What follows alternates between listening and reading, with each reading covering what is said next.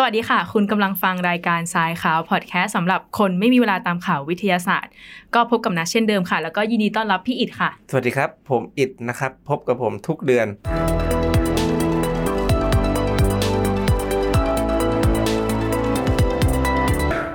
ก็วันนี้อยู่กับพี่อิดนะคะ แล้วก็จะมีข่าวหลากหลายประเด็นมาเล่าให้ฟังทั้งไทยและเทศ ข่าวแรกนะครับก็ตามธรรมเนียมของรายการเราจะค่ะ เริ่มต้นกันที่ข่าวของอวกาศอืม นาซานะครับ ได้ก็คือส่งจรวดนะเนาะใช่ใช่ส่งยานอะชื่อว่า DART หรือว่าชื่อเต็มๆมันคือ Double Asteroid Redirection Test อืมหรือย่อว่า DART D A ดา R T D A เนาะ R T จริงๆข่าวเนี้ยเราเคยเกรินไปในเมื่อประมาณเดือนพฤศจิกายนปีที่แล้วว่าแบบนาซาจะมีโครงการนี้ขึ้น แล้วตอนเนี้ยเขาได้ส่งยาน DART เนี่ยขึ้นไปกับจรวด Falcon 9 ของ SpaceX แล้วก็ไปโคจรอยู่ประมาณปีหนึ่งแล้วทีเนี้ยวันที่ 26 นี้จะเตรียมเข้าพุ่งชนที่ดาวเคราะห์น้อยที่ชื่อว่าเอ่อ Dimorphos Dimorphos ที่เป็นนะครับดาวบริวารของดาว Didymos แล้ว อืม จริงๆ หลายๆ คนอาจจะสงสัยว่าแบบเขาเอาขึ้นไปพุ่งชนทำไมใช่ไหมครับเออตามชื่อเลยเนี่ย Double Asteroid Redirection Test ก็คือเขาจะเปลี่ยนแปลงอืมวิถีโคจรของดาวเคราะห์น้อย จริง ๆ การทดสอบเนี่ยเขาจะทดสอบเทคโนโลยีที่จะ คิดว่าน่าจะนำมาประยุกต์ใช้กับบนโลกได้ ถ้าในอนาคตเนี่ยโลกเราเนี่ยมีการพุ่งชนของวัตถุนอกโลก เหมือนในอืมหนังไซไฟหลาย ๆ เรื่องที่แบบจะมีดาวเคราะห์มาชน แล้วก็หาวิธีอะอย่างเรื่องอืมอัมมาเกดอนอ๋ออาก็จะมีเราชอบจะมีฟังเพลงเขาแต่จะมีดาวมาชนโลกก็ต้องหาวิธีไประเบิดอะไรอย่างนี้กันก็นี่ก็คือเป็นอืมหนึ่งในการทดสอบเพื่อที่จะวางแผนว่าถ้ามันเกิดเหตุการณ์นั้นจริง ๆ เนี่ย เราจะใช่ทำยังไงบ้าง วิธีการที่เขาจะทำเนี่ยก็คือเขาจะเอายาน DART เนี่ยไปชนเข้ากับดาวเคราะห์น้อย Dimorphos เนาะที่ความเร็วถึง 24,000 กิโลเมตรต่อชั่วโมง ก็คือเร็วมาก แล้วก็จะมีการจับภาพจากใช่กล้องโทรทรรศน์บนโลกดูว่ามันจะเกิดอะไรนะครับกับ ดาวเคราะห์น้อยบ้างใช่ใช่อาจจะดูว่าอาจจะเกิดการแตกหรือว่าจะเบี่ยงวิถีนิดนึงเป็นการเบี่ยงวิถีใช่ใช่ตามชื่อของ project นี้เนาะใช่แล้วก็ตอนที่ก่อนที่ยาน DART เนี่ยจะเข้าชนดาวเคราะห์น้อย Dimorphos มันจะมีเขาจะมีการใส่อ่ายานเล็กๆ ให้ออกมาก่อนเพื่อที่จะทำการบันทึกเหตุการณ์ที่กำลังชนด้วยนะอืมก็คือไม่ได้มองจากกล้องใช่บนโลกอย่างเดียวยังมีใช่เป็น CubeSat อะไรอย่างเงี้ยคล้ายๆ อารมณ์แบบนั้นครับ ก็อืมแต่น่าสนใจนะชื่อของโครงการเนี่ยเขาชื่อดาร์ต D A R T ดาร์ตที่แปลว่าลูกดอก ซึ่งก็เหมือนกับการที่เอายานเนี่ยไปปาเป้าอะไปปาเป้าอ่าก็คืออืมเป็นการตั้งชื่อที่เท่มาก ๆ เลยนะครับคุณผู้ชม ก็วันที่ 26 นี้ก็จะเริ่มชนแล้ว เดี๋ยวเราดูข่าวกันต่อไปว่าอืมผลจะเป็นยังไงแต่ค่ะดาวดาวเคราะห์น้อยนี้ ใหญ่ไหมน้อยเลยหรือใหญ่ อะเขามีขนาดมานะ ไอ้ดาวเคราะห์น้อยที่เป็นดาวแม่เนาะที่ชื่อว่า Didymos เนี่ยเส้นผ่าศูนย์กลางประมาณ 780 เมตร แต่ดาวที่ยาน DART จะไปชนก็คือ Dimorphos เส้นผ่าศูนย์กลางแค่ 160ไม่เมตรแค่นะก็ไม่แค่นะ160เอาจริงๆแต่ถ้าเทียบกับวัตถุอวกาศใหญ่ๆไงอ่าก็อารมณ์แต่ถ้าเทียบบนโลกเราเอายานเท่าไหร่พุ่งชนสนามกีฬาได้นะอ่าใช่ร้อยเมตรระดับ150เมตรเออออะไรอย่างเงี้ยเนาะก็ว่าประมาณนั้นนะครับคุณผู้ชม ใช่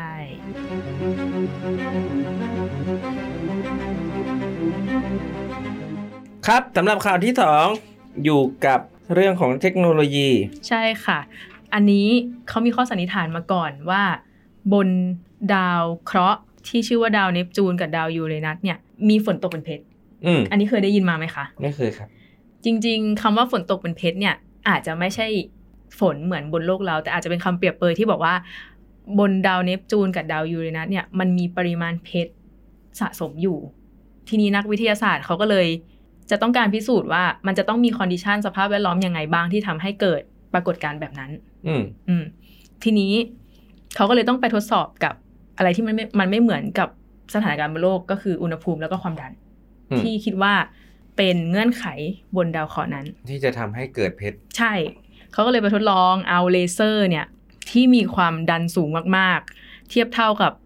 กดแรงกดประมาณแสนล้านนิวตัน อัดแน่นอยู่ในพื้นที่แค่หนึ่งตารางเมตร แล้วก็มีอุณหภูมิสูงแบบ 3,000ถึง5,000 องศาเซลเซียส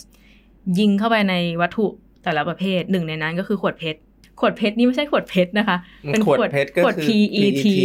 ใช่ ก็คือพลาสติกชนิดหนึ่งที่ที่มันเป็นสารประกอบไฮโดรคาร์บอน ไฮโดรคาร์บอนในที่นี้ก็คือมีปริมาณของคาร์บอนไฮโดรเจน แล้วก็ออกซิเจนอืมเป็นองค์ประกอบ แล้วเขาก็พบว่าอะไรคะพี่อิดพบว่านะครับเขา จริงๆเขาทดลองยิงมาอืมหลายตัวแล้ว ก่อนใช่ที่จะมาจบที่ใช่ที่ขวด PET ขวด PET เนาะเนี่ยอืมเขายิงแล้วพบว่ามันได้เพชร เพชรในที่นี้ไหมเป็นนาโนเพชรนะ ไม่ใช่เพชรงงแบบงงไหมยิงขวด PET ได้เพชร จะทำให้งง ยิงขวดพลาสติก ถ้านึกขวดภาพไม่ออกก็ขวดน้ำอัดลมก็ได้ค่ะ อะไรอย่างเงี้ยอืมยิงขวดพลาสติกแล้วกลายเป็นเพชรก็คือใช่เปลี่ยนพลาสติกให้กลายเป็นเพชรด้วยการยิงเลเซอร์เข้าไปนั่นแหละใช่แล้วก็มันได้อย่างอื่นนอกจากเพชรด้วยนะ ใช่ตาม จากที่น้องนัทบอกก็คือมันมี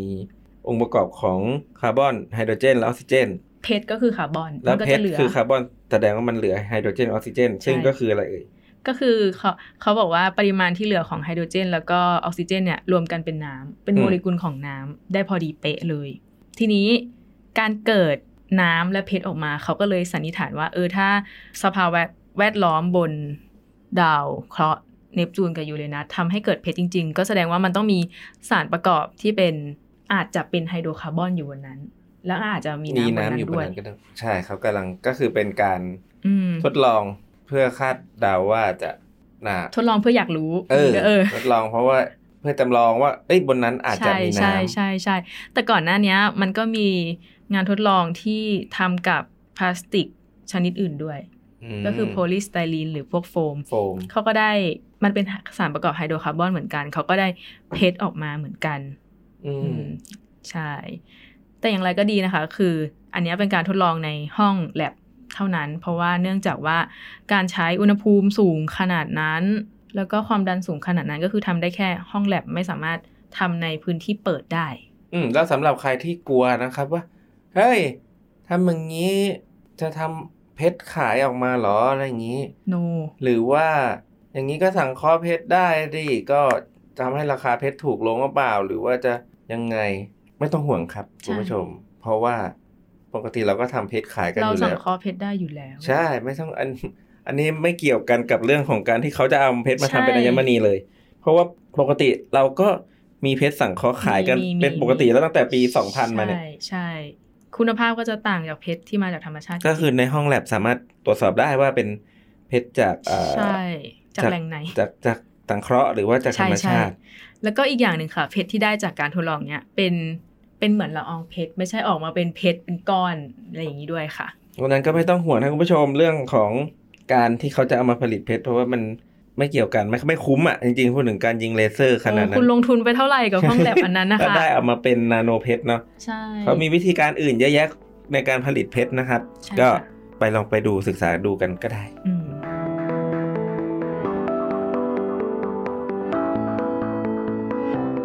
ค่ะต่อมาเป็นข่าวเทคโนโลยีเพื่อสุขภาพกันนะคะล่าสุดมีการประดิษฐ์ AI ที่ชื่อว่า Check Zero เอาไว้อ่านข้อมูลเอ็กซเรย์ได้ด้วยตนเอง งานนี้เป็นงานวิจัยจากวารสาร Nature Bio Medical Engineering ครับ ซึ่งก็คือเขาอืมจะใช้ AI เนาะมาประมวลภาพเอ็กซเรย์ว่าก็คือจะพึ่งแพทย์น้อยลงอะไรอย่างนี้เหมือนว่าใช่ปกติต้องใช้หมอมานั่งดูฟิล์มเอ็กซเรย์หรือว่าเดี๋ยวนี้เป็นไฟล์ดิจิตอลอยู่แล้วแหละใช่มาดูว่าเออมันเป็น เป็นร่องรอยของโรคไหน อ่าใช่ใช่ใช่บางทีก็ ก็เรียกว่ามาไม่ใช่ไม่ไม่พึ่งแพทย์เรียกว่ามาช่วยแพทย์ดีกว่า ใช่อ่าอาจจะ ลดความผิดพลาดบางทีแพทย์อาจจะไม่ได้ทันสังเกตว่า เอ๊ะ ตรงนี้มันเป็นรอยโรคอะไร แต่ว่า AI มันก็สแกนทั้งภาพมันอาจจะตรวจพบเจอถ้าเราเจอแต่แต่เนิ่นๆ ก็จะได้รักษาหายได้นะครับคุณผู้ชมใช่ก็ต้องบอกก่อนว่าปกติ พวกนี้เราใช้งานกันมาอยู่แล้ว กับไอเรื่องของการใช้คอมพิวเตอร์ ตรวจสอบภาพอืมเนาะไม่ว่าจะเป็นในอุตสาหกรรมหรืออะไรเขาก็ใช้พวกคอมพิวเตอร์มาตรวจสอบอ่าคุณภาพเช็คของสินค้าอืม กันอยู่แล้วเป็นปกติอยู่แล้วเนาะแต่อันนี้ก็คือเขาจะมาพัฒนาเพื่อให้ใช้กับการแบบรักษา ก็คือเป็นใช่เรื่องของสุขภาพและเรื่องของชีวิตก็ต้องละเอียดอ่อนมากกว่าสินค้าแหละทีเนี้ยก็ถือว่าเป็นผู้ช่วยนะครับ AI แต่ต้องเล่าก่อนนะอืมเรื่อง AI ที่แปลผลฟิล์มเอ็กซเรย์จริง ๆ มันก็มีมาก่อนหน้านี้แล้ว ก่อนที่เช็คซีโร่เนี่ยจะมาทำจะมาเป็นระบบเนี่ยเนาะคือแต่ก่อนอะ่ะเขาก็มีการใช้ AI แต่ว่าการใช้ AI เนี่ย ก็ต้องอาศัยภาพจำนวนเยอะมากๆ ให้ AI เรียนรู้ ครับ แล้วก็ก่อนที่จะมาประมวลออกมาว่า ถ้าเป็นภาพแบบนี้มันจะไปตรงกับภาพไหนในในระดับแบบเป็นหมื่นเป็นพันภาพที่แบบ อืม AI ได้เรียนรู้มา ซึ่งมันก็จะใช้เขาเรียกว่าใช้ทรัพยากรใช้เวลาบุคคล ใช้รังสีแพทย์ในการป้อนข้อมูลเข้าไปมากมาย กว่าที่ AI อะจะอ่านอะไรได้ตัวหนึ่ง ทีเนี้ยนักวิจัยจากฮาวาดเนี่ยเขาก็เลยพัฒนา AI ตัว CheXzero นี้ขึ้นมา เพื่อที่จะทำให้ ลดภาระงานของรังสีแพทย์มากขึ้น ซึ่ง AI ไอตัว CheXzero เนี่ยจะอาศัยแค่ภาพถ่ายรังสีเอ็กซเรย์แล้วก็ผลอ่านที่เตรียมไว้แล้ว ซึ่งก็จะมีการเรียนรู้ขึ้นเรื่อยๆแล้วก็ดีขึ้นเรื่อยๆ นั่นเอง อืมซึ่ง AI ตัวนี้นะครับ คุณผู้ชมมันก็จะทำงานต้องบอกว่าแต่ก่อนเนี่ยก็มีมีระบบ AI มาช่วยเอออยู่ AI ที่อ่านอยู่แล้วแหละ แต่ว่าการทำงานมันจะแตกต่างกันกับตัว CheXzero เนาะ ใช่ ซึ่งตัวแต่ก่อนนะคือเหมือนว่าเรามีภาพใช่ป่ะ เราก็ต้องไปวงภาพบอกว่าอย่างตรงเนี้ย ตรงเนี้ยนะอืมเนี่ยคือรอยโรคนะ เป็นโรคอันนี้นะต้องสอนมันสอนถึงขนาดนั้น แต่ว่าไอ้ CheXzero เนี่ย มันจะวิเคราะห์ได้ด้วยตนเองเลยก็คือ เราก็ใช้ฟิล์มเอ็กซเรย์เนี่ยที่เราที่เราเคยมีเนาะเราเคยวินิจฉัยไว้แล้วในสมัยก่อนอะใช่ที่เคยบอกกับผู้ป่วยไว้แล้วว่า อ่า อันนี้เป็นโรควัณโรคนะ สมมติ อันนี้ปอดเป็นวัณโรคปุ๊บเราก็แค่ส่งภาพเนี้ยเข้าไปให้ AI แล้วก็บอกว่าวัณโรค ถ้าลักษณะแบบนี้เป็นวัณโรค AI ก็จะเริ่มรับรู้แล้ว AI มันจะเรียนรู้เอง โดยใช่ที่เราไม่ต้องไปวงบอกนะวันนี้ยใช่คือวัณโรคคือ AI จะมีการประมวลผลเทียบกับปอดปกติเอง แล้วก็มาศึกษาอืมว่าอ๋อนี่คือการอ่าเป็นอ่ารอยโรคของวัณโรคนะ ก็จะทำใช่ให้เร็วยิ่งขึ้น AI เรียนรู้ได้เร็วยิ่งขึ้นโดยไม่ต้องพึ่งคนมาคอยป้อนข้อมูลใช่ก็จะทำให้ AI มันฉลาดขึ้นแล้ว AI ก็จะเก็บสะสมข้อมูลเหล่านั้นอะไว้ด้วยตัวเองด้วย เวลาเจอข้อมูลใหม่ๆ ก็เอามาประมวลต่อ ใช่ ก็คือหนึ่งสองเอาสามมาสี่ จัดหมวดหมู่ก็คือเป็นการอืมการเรียนรู้ของ AI นั่นแหละก็มีการเทียบเคียงจัดหมวดหมู่ ก็จะทำให้มันเรียนรู้ยิ่ง ยิ่งมีข้อมูลให้มันมากขึ้น มันก็จะเรียนรู้เรียนรู้ก็จะเก่งขึ้นเรื่อยๆเนี่ยคุณผู้ชมใช่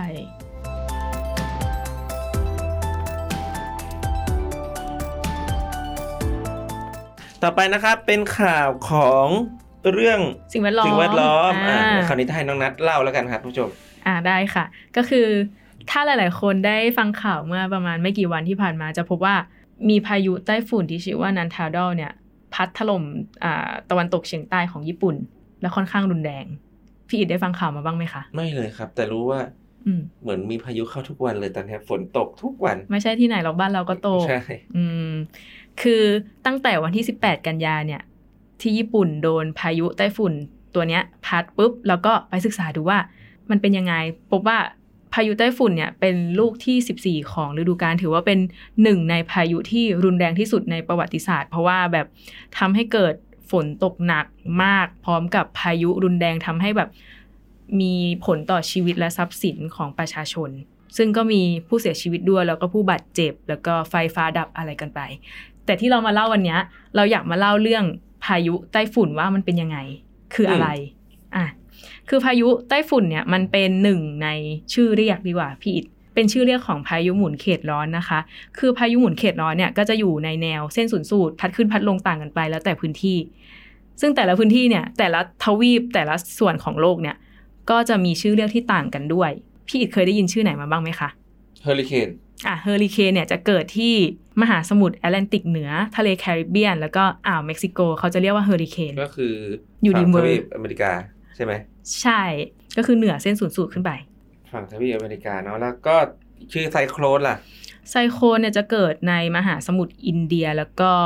บางทีก็เรียกในทวีปออสเตรเลียด้วยคำว่าไซโคลนเนี่ยเนาะแต่ออสเตรเลียเรียกอย่างหนึ่งด้วยนะเนอะออสเตรเลียเรียกว่า willy-willyน่ารักเชียวน่ารักดูไม่ดูไม่รุนแรงเลยเนาะส่วนคำว่าไต้ฝุ่นของข่าวเนี่ยก็คือเป็นพายุหมุนเขตร้อนที่เกิดในบริเวณมหาสมุทรแปซิฟิก ทะเลจีนใต้ แล้วก็ แถบแถบญี่ปุ่นเกาหลีอะไรอย่างเงี้ย อืมเขาก็จะเรียกว่าไต้ฝุ่นอืมเพราะฉะนั้นถ้าใครได้ยินชื่อเฮอริเคนไต้ฝุ่นไซโคลน willy-willy เนี่ย คืออันเดียวกัน คืออันเดียวกันแต่ว่าเกิดกันคนละที่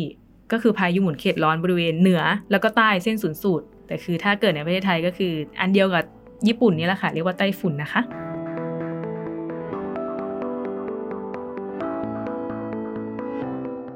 สำหรับข่าวต่อไปนะคะ เป็นข่าวเกี่ยวกับสิ่งมีชีวิตโบราณค่ะ มีทีมนักวิจัยจาก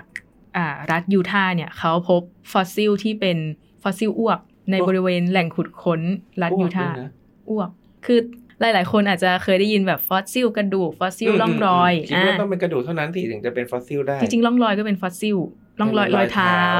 รอยชอนไชก็เป็นฟอสซิลอืมเออ อะ แต่อันเนี้ยเป็นฟอสซิลอ้วกอืม ก็คืออ้วกนั่นแหละค่ะ แต่ว่ามันกลายเป็นฟอสซิลฟอสซิลไปแล้วเห็นเป็นหินไปแล้ว ใช่คือต้องบอกก่อนว่า แถวแหล่งขุดค้นยูทาห์เนี่ยเป็นจัดเป็นแหล่งที่มีฟอสซิลยุคปลายจูราสสิกเยอะก็คือประมาณยุคไดโนเสาร์อะทีใช่ก็คือร้อยหกประมาณร้อยหกสิบสี่ถึงร้อยหกสิบสี่สิบห้าล้านปีที่แล้วอะไรเงี้ยอันนี้มันเป็นอ้วกของตัวอะไรครับนะเขารู้ไหมจริงๆอะเขายังไม่ได้วิเคราะห์ว่าเป็นตัวอะไรแต่เราจะเอามาเล่าให้ฟังว่าในอ้วกนั้นมีอะไรบ้าง อืมมันกินอืมอะไรบ้างครับตรงนั้นใช่ ต้องบอกกันว่าไอ้ฟอสซิลอ้วกเนี่ยเขาเจอตั้งแต่ปี 2018 นะ แต่ว่าเพิ่งตีพิมพ์อืมไปเมื่อวิเคราะห์อยู่ ใช่ เพิ่งได้ตีพิมพ์ออกมาว่าในฟอสซิลมีอะไร แต่ฟอสซิลที่เขาเจออะแค่หนึ่งตารางเซนติเมตรเหรอจริงๆหนึ่งตารางเซนติเมตรจริงๆ แค่เนี้ยหนึ่งในสามของตารางนิ้วอะนิดเดียวแล้วคือแบบเขาไปสังเกตยังไงว่าแบบอันนี้คือฟอสซิลถ้าเรามองผ่านนี่คือเรามองเป็นกรวดไปแล้วนะก็คือ หมอคือเขารู้ว่าเป็นฟอสซิลแต่ยังไม่รู้เป็นอะไรหรอกตอนแรกใช่ไหมมาเจอ ใช่เขาเจอตั้งแต่ปีแล้วก็2018เลยมาวิเคราะห์ดูว่าเออมันเป็นฟอสซิลของอะไร แล้วเขาพบว่าอะไรบ้างเขาพบว่าในนั้นนะมีซากแบบเป็นมีทั้งเนื้อเยื่อซากขากระดูกกบพวก amphibian อะเออแล้วก็ซาลามันเดอร์ ก็แสดงว่าไอ้ตัวที่กินพวกนี้ไปอะ มันต้องเป็นนักล่าถูกปะอืมอืมอืมเออ แล้วก็ยังพบกระดูกสันหลังของสัตว์ต่างๆ เป็นกระจุก ซึ่งแต่ว่ามันก็อยู่ในสเกลที่แบบหงเป็น microfossil เออเออเออป็น micro ใช่ฟอสซิลเล็กก็เลยบอกก็ตอนแรกอะเขาก็ดูว่ามันเป็นฟอสซิลอุจจาระหรือเปล่าแต่อืมจริงๆก็คือไม่ใช่ เพราะมันพบอาหารที่ไม่ได้ย่อยยังไม่ย่างสมบูรณ์เนอะอะเออ ก็เลยแบบ บอกว่าเป็นฟอสซิลอ้วก หรือว่าฟอสซิลที่เกิดจากการสำรอกของนักล่าขึ้นมานั่นเอง แต่ว่านักล่าเนี่ยเป็นตัวอะไรเนี่ย ก็ยังอยู่ในขั้นตอนการวิจัยอยู่ว่ามาจากไหนๆอืมใช่ค่ะ น่าสนใจมากเพราะว่าเกิดมาเพิ่งเคยได้ยินคำว่าฟอสซิลอ้วกนี่แหละค่ะพี่อิดอืมนี่นั่นสิอืมเก็บแต่ว่าของอึเนี่ยเคยรู้อยู่แล้วว่ามันเคยมีได้ยินแต่ว่าเอออ้วกเนี่ยก็เพิ่งถือว่าเป็นความรู้ใหม่เหมือนกัน ใช่เขาก็เดาว่าเออในระดับ ช่วงนู้นน่ะล้านปีที่แล้วตัวไหนหน้ามาอ้วกไว้ตรงนี้ ก็ต้องเป็นนักล่าแหละเนาะเพราะว่ามันเป็นกิเป็นกบมีกิกบมีกระดูกสันหลังใช่ ก็ต้องรอติดตามข่าวเนี้ยถ้าใครสนใจก็ลองติดตามข่าวนี้กันนะคะ ว่า ในอนาคตเนี่ยเขาจะวิเคราะห์ออกมาได้ว่าเจ้าของอ้วกเนี่ยคืออะไร อืมเดี๋ยวเราไปอ้วกกันทิ้งไว้ก็ได้เผื่ออีกสักล้านปีก็กลายเป็นฟอสซิลนะคะเออเอออืม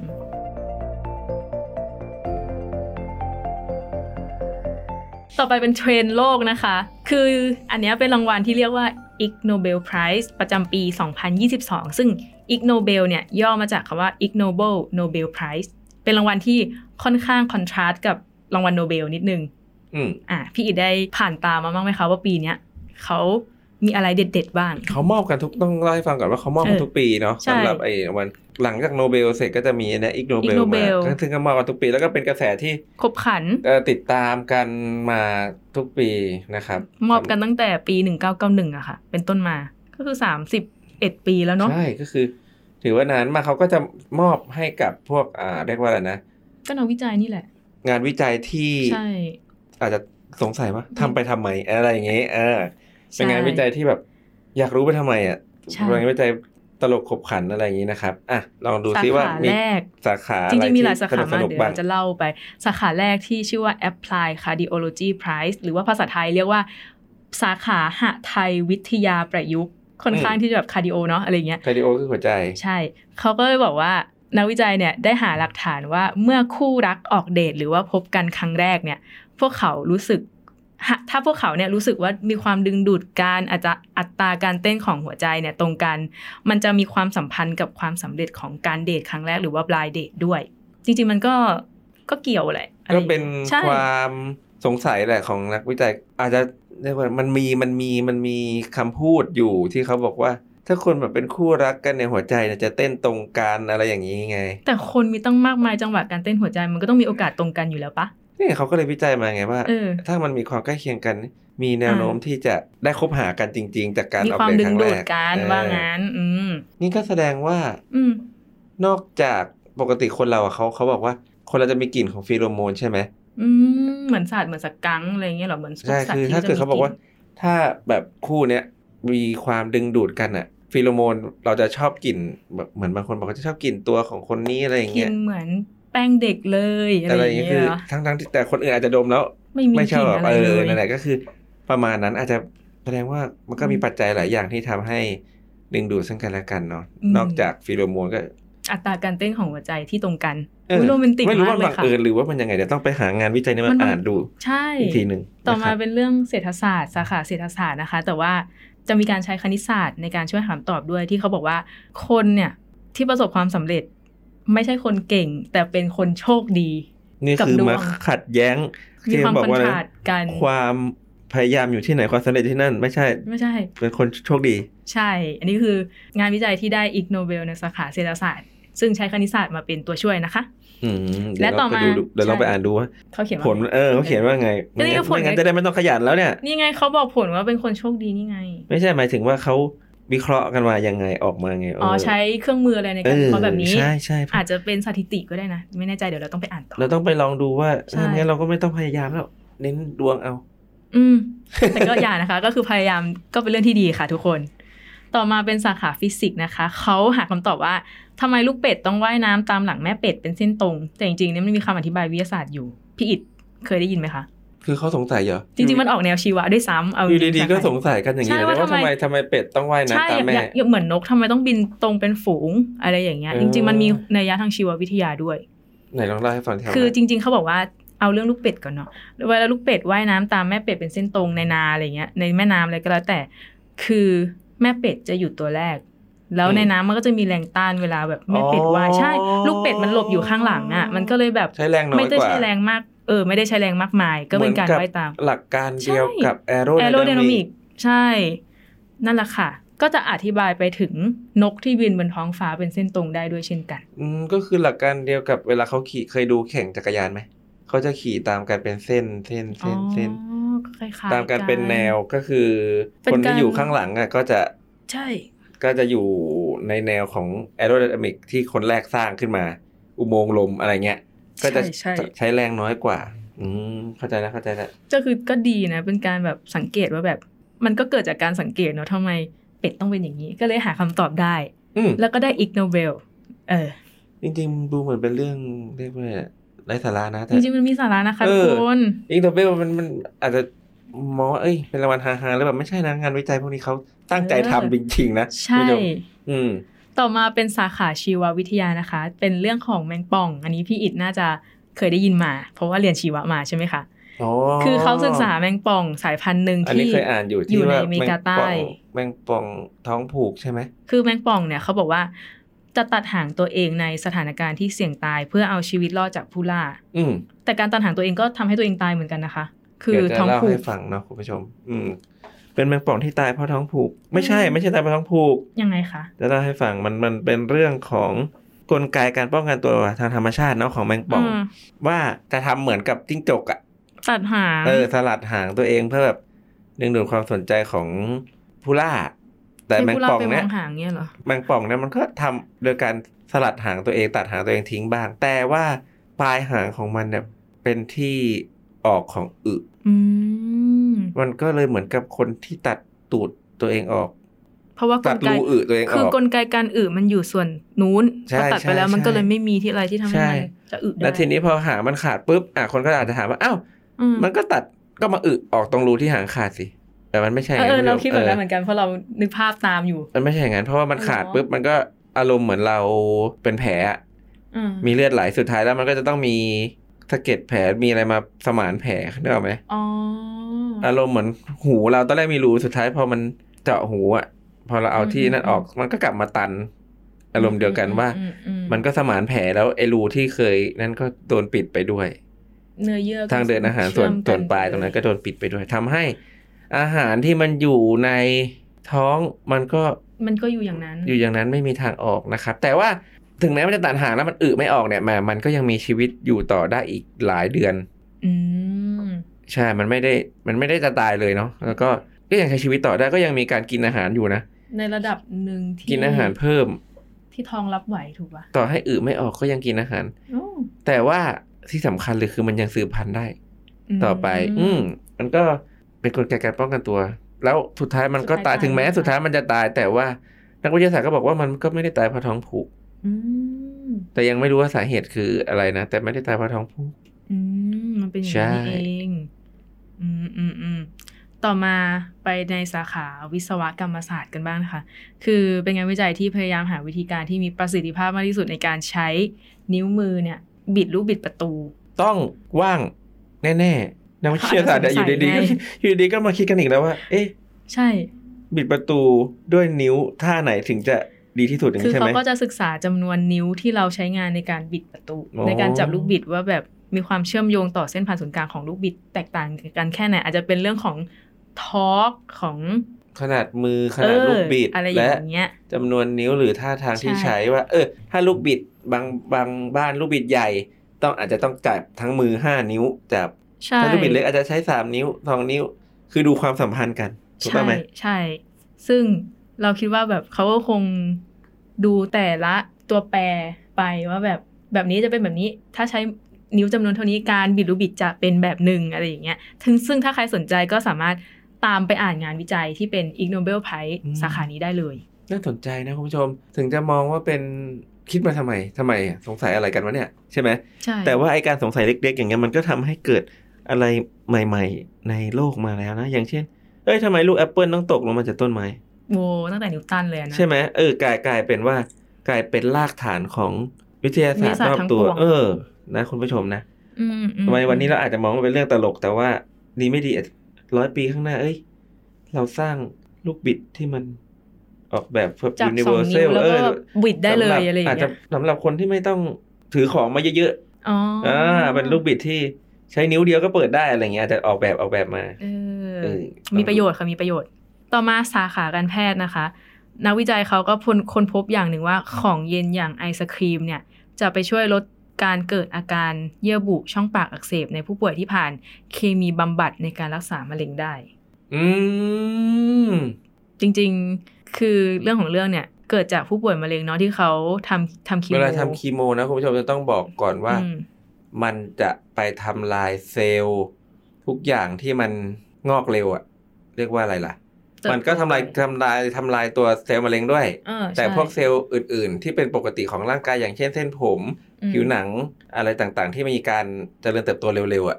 อืมไอคีโมมันแยกไม่ออกว่าเป็นเซลล์มะเร็งหรือว่าเป็นเซลล์ที่ปกติก็คือมันก็โดนทำทำลายเป็นเป็น side effect ข้างเคียงรวมไปด้วยรวมทีเนี้ยถึงเยื่อบุไหมคะใช่ในช่องปากเนี่ยก็เป็นอีกส่วนที่มันมีการเจริญเติบโตอยู่เอตลออดเวมีลาการเจริญเติบโตตลอดเวลาก็จะทำให้ปกติข้างเคียงก็คือเนี่ย ลิ้นไม่รับรสอะไรพวกนี้ก็จะเป็นอาการปกติ แล้วก็ช่องปากอักเสบอะไรเงี้ยก็คือ อาการปกติของคนที่ทำคีโม แต่งานวิจัยนี้ก็มาบอกว่าการกินไอติมช่วยได้ ใช่ ประมาณหนึ่งอืมอันนี้ก็แบบเป็นได้ทางการแพทย์ด้วย ถือว่าเป็นเรื่องที่มีประโยชน์นะคะ ครับ ก็เหมือนแต่ก่อนที่เราเคยเคยเข้าใจว่าเป็นหวัดห้ามกินไอติมอะไรอย่างเงี้ยเนาะอืมกลายเป็นว่าก็มีงานวิจัยมาบอกว่าการกินไอติมช่วยลด อาการบวมในคอคอหรือว่าแดง เจ็บคออะไรเงี้ย เออ ได้สำหรับเรื่องถ้าจะไม่ผิดจะเป็นทอมซินอักเสบมั้ง มันเหมือนเคยเคยเห็นข่าวเนี้ยผ่านตาอยู่อืม แต่แต่แบบจำเนื้อความไม่ได้นี่พูดตรงๆ แต่คือเขาบอกว่าไอติมเนี่ยสามารถกินได้ คือมีความกลับกันกับที่เรารู้มาตั้งใช่แต่เด็กใช่ใช่เลก็เนี่ยก็มันก็เกิดจากงานวิจัยอะไรพวกนี้แหละคุณผู้ชม ใช่ อืม เราก็ลองนำไปประยุกต์ใช้กับอาการเป็นหวัดของเราดูนะคะ ต่อไปครับ สาขาประวัติศาสตร์ศิลปะค่ะ อะคือนักวิจัยก็พยายามที่จะศึกษาพฤติกรรมของชาวมายาโบราณ จากอืมพฤติกรรมการสวนทวารอืมว่าเขาทำไปทำไม ซึ่งพฤติกรรมการสวนทวารเนี่ย เป็นรูปภาพเนาะเป็นเหมือนแบบอยู่ในแบบบันทึกบันทึกเรียกว่าบันทึกก็ได้อะอยู่บนเครื่องปั้นดินเผาโบราณช่วงแบบคศคริสต์ศักราช600ถึง800ก็คือแบบเป็นพันปีที่แล้วอะอืมเขาก็เลยสงสัยว่าเขาเขามีแบบนี้ไปทำไมอะไรอย่างเงี้ยอืมเขาก็เลยพบว่า การสวนทวารของชาวมายาโบราณเนี่ยมีจุดประสงค์เพื่อความมึนเมา อาจจะเป็นการสังสรรค์แล้วก็เชิงพิธีกรรม แล้วก็เชิงสันทนาการ อาจจะเป็นพิธีกรรมหนึ่งของเขาอะงั้นก็ต้องเล่าให้คุณผู้ชมฟังก่อนอืนะมคุณผู้ชมว่าจริง ๆ แล้วเราไม่จำเป็นต้องได้รับสารอาหารจากทางปากเดียว การสวนทวารอะมันเข้าไปปุ๊บตรงนั้นมันก็จะสามารถดูดซึมเข้าเข้ากระแสเลือดได้เลย โดยตรงด้วยแรงรุนแรงด้วย เพราะว่ามันเคยมีเหตุการณ์ ประหลาดๆนะที่ต่างประเทศอะค่ะ อารมณ์ว่าคนไข้อะ เออ คนไข้เนี่ย ถูกคุณหมอสั่งห้ามทานเหล้าห้ามทาน เออ ห้ามกินเหล้าอืมคนไข้ก็หัวหมอนี่เอาอ่าเหล้าสวนเข้าไป ให้มันดูดซึมทางนั้นทางทวารแทดปุ๊บมตาย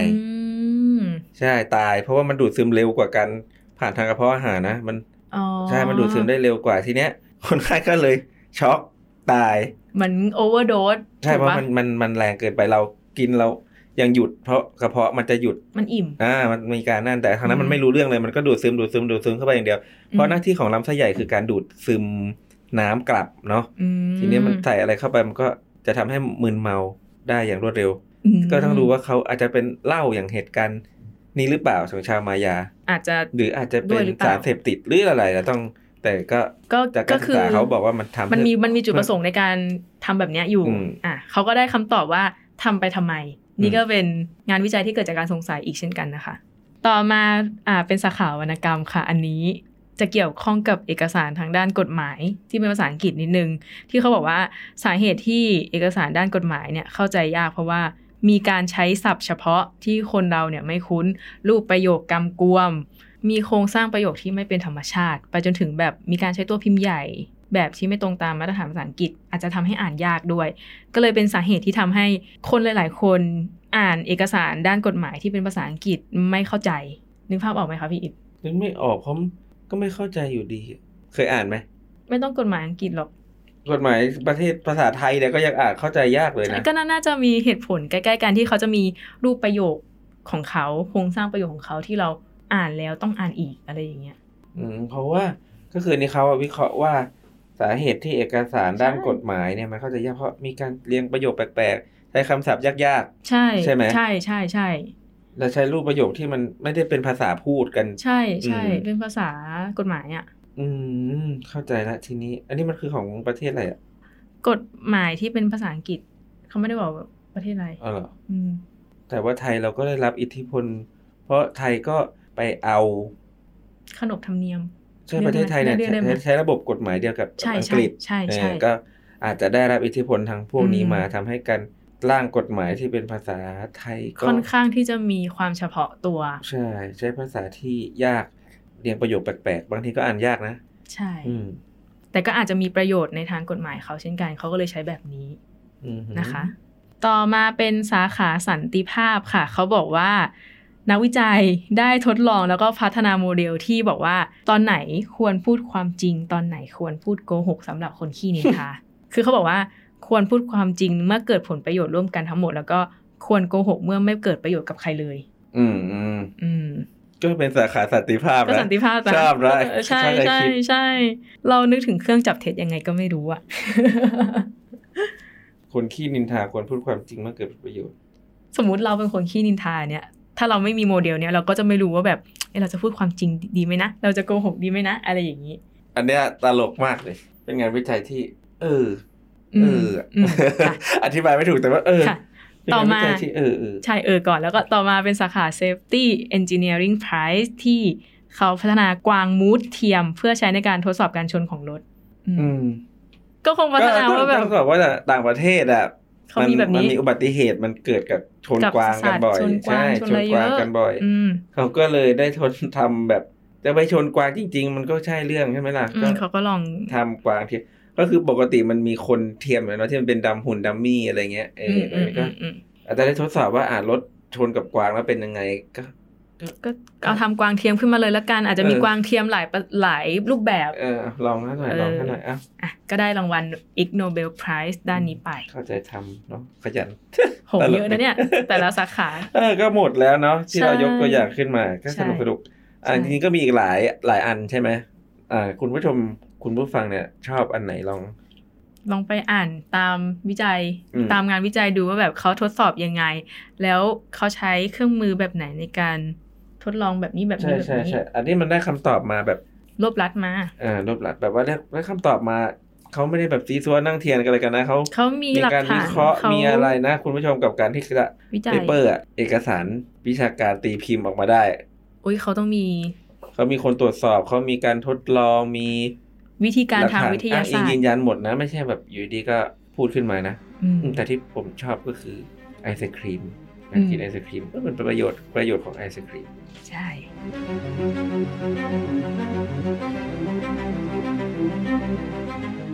มาที่ข่าวสุดท้ายกันนะคะพี่อิดกลับมาที่ประเทศไทยขไปองไหนไม่เราได้แล้วกลับมาอยู่ประเทศไทยคือประเทศไทยตอนเนี้ยมันมีปัญหา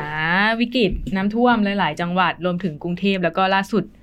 ที่อุดรเมื่อไม่เมื่อประมาณอาทิตย์ที่แล้วน้ำท่วมแล้วคือแบบมีเด็กนักเรียนโดนไฟดูดได้ออกเคยเห็นข่าวภาพกันไหมเต็คะมเลยเออใช่ใช่ใช่แล้วก็มี ผู้คนเนี่ยเข้าไปช่วยเข้าไปปั๊ม หัวใจทำ CPR นู่นนี่นั่นกันเยอะ แล้วก็เป็นข่าวดีที่ว่าไม่มีใครเสียชีวิตเนาะอืมอือฮึแต่ก็มีอยากจะออกมาเตือนว่าเวลาช่วยผู้ประสบภัยในที่โดนไฟช็อตในน้ำอะ จริง ๆ ไม่ควรลงไปช่วยโดยตรง เพราะว่าคนที่ลงไปช่วยเนี่ย ก็อาจจะเกิดถูกไฟดูดไปด้วย เพราะว่าเวลาไฟมันดูดอะ ต้องต้องเล่าให้ฟังอย่างนี้ก่อน คือ กระแสไฟฟ้ามันจะเดินทางผ่านช่องทางที่มีการตัวต้านทานต่ำที่สุดก็คือนำไฟฟ้าได้ดี ก็คือตัวเรานั่นเองค่ะพี่อิดนึกภาพออกไหมคะอืมลองนึกภาพตามง่ายๆ ถ้าสมมุติเราจับสายไฟที่มันรั่วอยู่อะปุ๊บแล้วก็ขาเราต่อลงดินอะไรอย่างเงี้ย สายไฟแทนที่มันจะไหลผ่านลงดินเลย มันจะไหลผ่านตัวเรา เพราะว่ามันก็ไปทางที่ง่ายที่สุดในการไหล มันก็ทำให้ไฟช็อตตัวเราเนี่ยเองค่ะอืมอืมเพราะฉะนั้นการที่ไปช่วยในน้ำเนี่ยก็ต้องระวังอย่างแรกคือ แจ้งการไฟฟ้าให้ตัดไฟก่อน เพราะว่ามีสิทธิ์ที่จะไหลเข้าตัวเราสูงมาก แล้วก็ค่อยลงไปช่วยหรือว่าโทรแจ้ง 1669 เพื่อที่จะเคลื่อนย้ายผู้ประสบภัยออกจากบริเวณนั้นอืมซึ่งเวลาที่อ่าไฟฟ้าเนี่ยมันรั่วจากเสาไฟเนาะความแรงของไฟฟ้าเนี่ยมันก็จะน้อยลงตามระยะห่างที่มากขึ้น ก็คือยิ่งใกล้ยิ่งตัวใกล้ยิ่ที่งยกไฟรั่วออกมาน่ะใช่ก็ยิ่งมีความต่างศักย์สูงก็คือยิ่งแรงอะ พูดง่ายความต่างศักย์ก็คือแรงดันแรงอืมความแรงของไฟฟ้าค่ะ สมมุติอะนึกถึงปลาเป้าลูกดอกที่มันจะมีวงอืมวงวงแล้วก็คะแนน กลางสุดก็ได้คะแนนมากที่สุดก็คือ จุดที่อันตรายที่สุด ยิ่งห่างออกมาก็ปลอดภัยไปตามลำดับ และทีนี้ถ้าสมมุติเราเจอเหตุการณ์แบบเนี้ย เราจะทำยังไงอืมเขาก็บอกว่า เนี่ยในวงเดียวกันน่ะ ที่มันเป็นลักษณะอ่าวงกลมรอบเสาไฟฟ้า หรือว่าจุดไฟรั่วให้พยายามอย่าทำขาห่างกัน ไม่งั้นเราจะเป็นสะพานไฟ ให้เราค่อยๆก้าวขาแคบๆแคบๆแคบๆแคบๆแล้วก็อย่าเดินข้ามวงนึกภาพออกไหมคะอือฮึเออให้เดินแบบตามแนววงไปเรื่อยๆเราจะทำให้เราปลอดภัยมากที่สุด นั่นเองค่ะ ก็อืมวันนี้ก็หลายข่าวมากนะครับคุณผู้ชมเยอะแค่อีกโนเวลเราก็เล่ากันไปสนุกสนานมากอีกโนเวลนี่คือแตกออกเป็นประมาณสิบสาขาได้อะค่ะ อืม ก็สนุกสนานกันไปสำหรับอาทิตย์นี้อืมนัดกับพี่อิดก็อาจจะต้องขอลาไปก่อนนะคะสำหรับอาทิตย์หน้าเราจะมีข่าวอะไรหรือเหตุการณ์ทางสังคมอะไรมา เล่าในเชิงวิทยาศาสตร์ให้ฟัง ก็ต้องติดตามกันนะคะสำหรับวันนี้สวัสดีค่ะ สวัสดีครับ